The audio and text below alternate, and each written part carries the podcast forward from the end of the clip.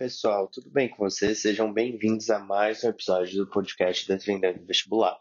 Meu nome é Victor Froza, sou atualmente graduando da Faculdade da Medicina dos Pinheiros e vocês podem me encontrar também no Instagram como arroba FrosaVictor, FRosaVictor. E hoje, por sinal, vou gravar um episódio até muito pedido lá no meu Instagram mesmo, a partir de um post que eu fiz que era justamente sobre três estratégias usadas por estudantes de alta performance. Então hoje a gente vai entender um pouquinho melhor o que é ser um estudante de alta performance, assim como as estratégias que esses estudantes utilizam, né? Então, primeiramente, é super importante a gente entender o que é um estudante de alta performance, o que o Vitor quis dizer com isso, né? Um estudante de alta performance é justamente um estudante que possui é, técnicas, né, estratégias técnicas e métodos que fazem dele uma pessoa que tem uma performance além da média, ou seja, em um tempo mais curto de tempo, ele consegue aproveitar mais o seu material, por assim dizer. Então, ele corta o caminho de alguma forma. A ideia é basicamente essa. É como se tivesse um caminho das pedras, cada um tem a sua jornada, é claro, eu sempre repito isso para vocês aqui em vários e vários episódios do podcast, mas mesmo assim é como se o estudante de alta performance conseguisse enxergar que naquela jornada ele tem que ficar naquela linha meio que reta, né? Curva, que tem os seus problemas e tal, mas ao mesmo tempo ele consegue identificar onde ele tem que seguir, ele sempre volta para essa linha. Um estudante com uma baixa performance, vamos pensar até no oposto, que até acaba ficando mais fácil, é um estudante que acaba se perdendo muito nesse caminho, nessa jornada. Então, em vez de voltar sempre para essa linha mais reta, devido até os obstáculos, ela acaba ficando meio perdida, acaba indo para a esquerda, para a direita, mas nunca consegue ficar numa linha meio tênue e também não tem uma boa retenção do material, não consegue evoluir.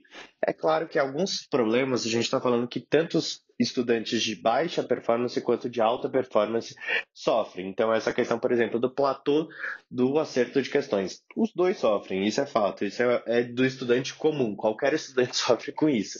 O que a gente está falando é justamente com, com a forma de lidar com esse problema. É principalmente aí que a gente tem que tratar e entender que estudantes de alta performance conseguem lidar com as coisas de forma talvez mais racional ou talvez com mais estratégia, que é justamente hoje é, o, o tema do nosso episódio de hoje, né?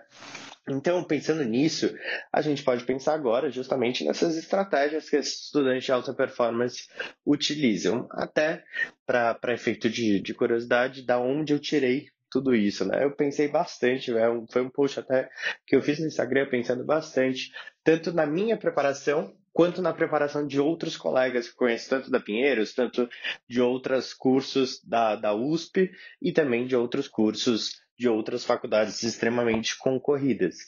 E eu notei até que haviam alguns pontos de similaridade, tanto na minha história quanto na história de outras pessoas, em especial na forma que foi é, estudado, ou seja, como esses alunos estudaram as disciplinas, estudaram os assuntos e também na forma da, da rotina, do dia a dia, né? Então, foi a partir daí que eu entendi que haviam estudantes que poderiam ser classificados como de alta performance, porque eles conseguiram chegar lá, conseguiram passar em faculdades extremamente concorridas, que querendo ou não, é baseado justamente num resultado mais racional, né? O quanto você acerta numa prova, por assim dizer.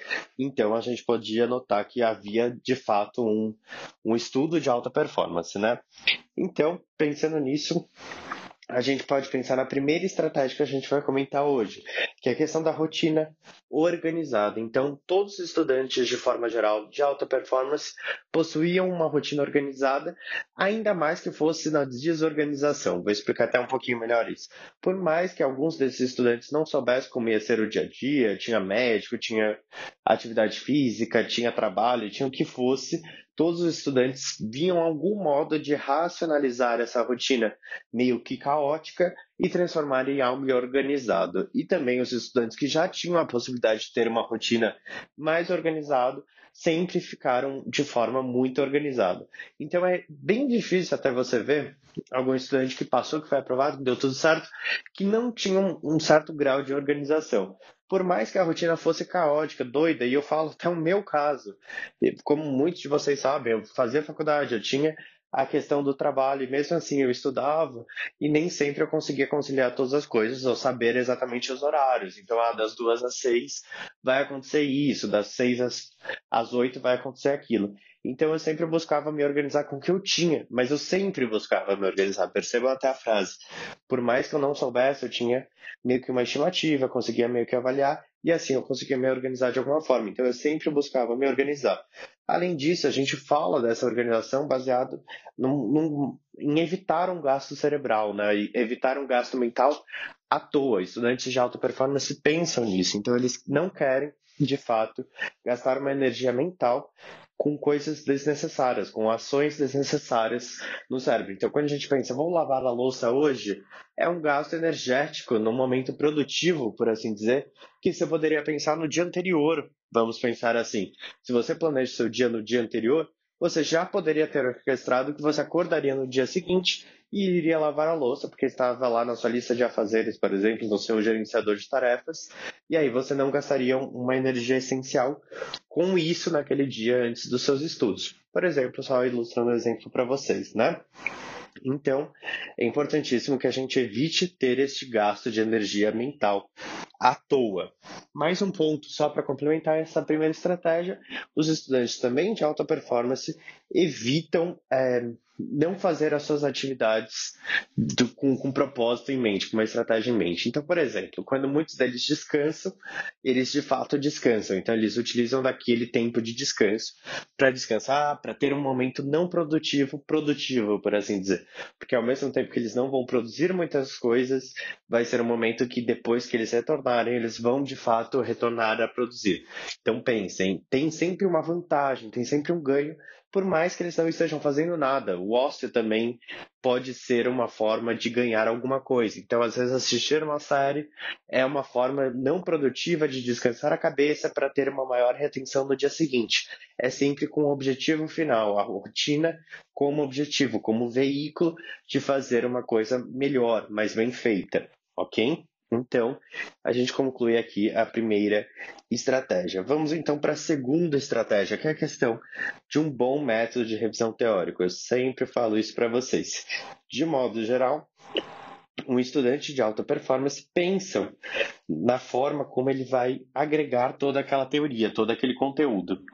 Então, a revisão teórica é extremamente importante para que você note onde estão seus erros, as suas lacunas de conhecimento e assim possa garantir uma revisão apropriada para uma boa retenção dos assuntos, né? Então a gente pode ver vários casos até que já saíram na mídia em relação a bons estudantes de alta performance.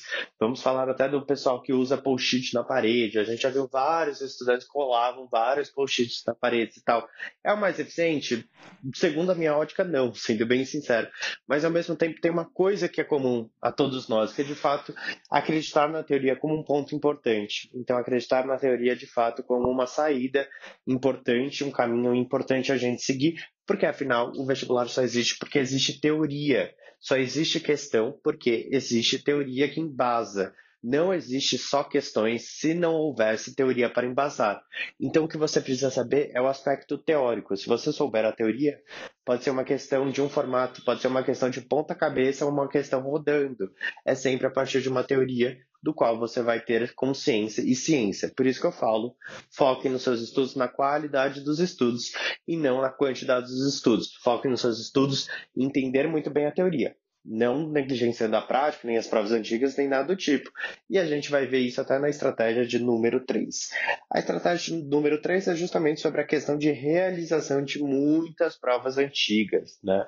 Então a gente vê que muitos desses estudantes de alta performance acreditam nas provas antigas como um olhar para o passado, né? Tem um, um, contexto bem interessante que a gente pode pensar que muitos, é, muitos estudiosos, muitos intelectuais hoje olham para os livros e veem ele como a fonte do passado. Então, um livro é um modo de você aprender anos e anos de pesquisa, anos e anos de aprendizado. Então, quando você lê, por exemplo, um artigo científico, você está lendo, às vezes, uma obra de uma pessoa inteligentíssima que abdicou né, de 15 anos para produzir aquele material para você ler aquele artigo científico, aquele livro, etc. Então, quando você consome um livro mais técnico, de certa maneira você está consumindo anos de pesquisa, anos de, de intelectualidade, anos de ciência, anos de muitas coisas. Então, é extremamente importante que você aprenda a partir do passado. E nada melhor do que isso de do que provas antigas, né? Então, as provas antigas nos mostram de fato que o passado já foi cobrado, o que no passado já foi importante, o que no passado se manteve importante até hoje. Então, estudantes de alta performance com certeza olham para essas provas e buscam padrões, em especial padrões. Quais questões já foram cobradas? Qual forma já foi cobrada? Qual assunto eles gostam mais? Determinada banca. Então, tudo isso são padrões que você pode analisar por provas antigas, assim como na revisão teórica, focar também em analisar os seus próprios erros e aprender com seus tropeços, com seus erros, e não propriamente com o que você está acertando. É o que eu sempre falo para vocês. Se tem um estudante até, vamos pensar, de alta performance, que faz 90 questões e acaba acertando 88, ele tem que pensar que ele acertou 88 questões? Não, quando ele está na preparação, ele tem que pensar nas duas que ele errou, onde ele pode melhorar, onde ainda há campo aberto para ele ir atrás desses erros e talvez gabaritar de fato, a gente sempre vai para a prova com essa mentalidade em vista. Bom, espero que vocês tenham gostado desse episódio. Eu acho bem interessante esse assunto, em especial porque a gente consegue entender se tem alguma fórmula, né? Se tem algum hack, por assim dizer, de passagem no vestibular. E a resposta para isso é que eu não sei. Eu acho que muitos já tentaram analisar isso, até a própria Pinheiros tenta analisar isso com os ingressantes do ano. Já falei sobre isso até em outro episódio do podcast, mas é importante a gente entender que Talvez não. O método de estudo é sempre muito subjetivo. O estudante, estudar é subjetivo, né? Estudar se perpassa de fato de como cada uma das pessoas funciona. Mas tem pontos em comum que a gente não pode deixar de, de negar que existem, né? Não tem ninguém que falou, por exemplo, não estudei nada e passei, ou não tem ninguém que falou, uh, fiquei fazendo X atividade, não fiz provas antigas, não estudei a teoria, não fiz muitas questões de provas antigas e passei. É, se houve isso na vida, eu acho que eu diria que era mentira, que não é verdade. Então, assim, pode haver divergências do formato, do método de estudo, do método de revisão, é, da rotina, pode ter formato de tudo isso, mas ao mesmo tempo tem algumas nuances que ligam todos esses estudantes aprovados e eu acho que é importante a gente ficar atento em relação a isso. Adaptar a nossa vida, adaptar ao nosso jeito, adaptar a nossa rotina, adaptar a nós, mas ao mesmo tempo seguindo no, nos ombros de gigantes, por assim dizer, aproveitando até do ditado popular em relação à história, né? Bom, enfim, espero que vocês tenham gostado. Até o próximo episódio, pessoal. Até mais. Tchau, tchau. you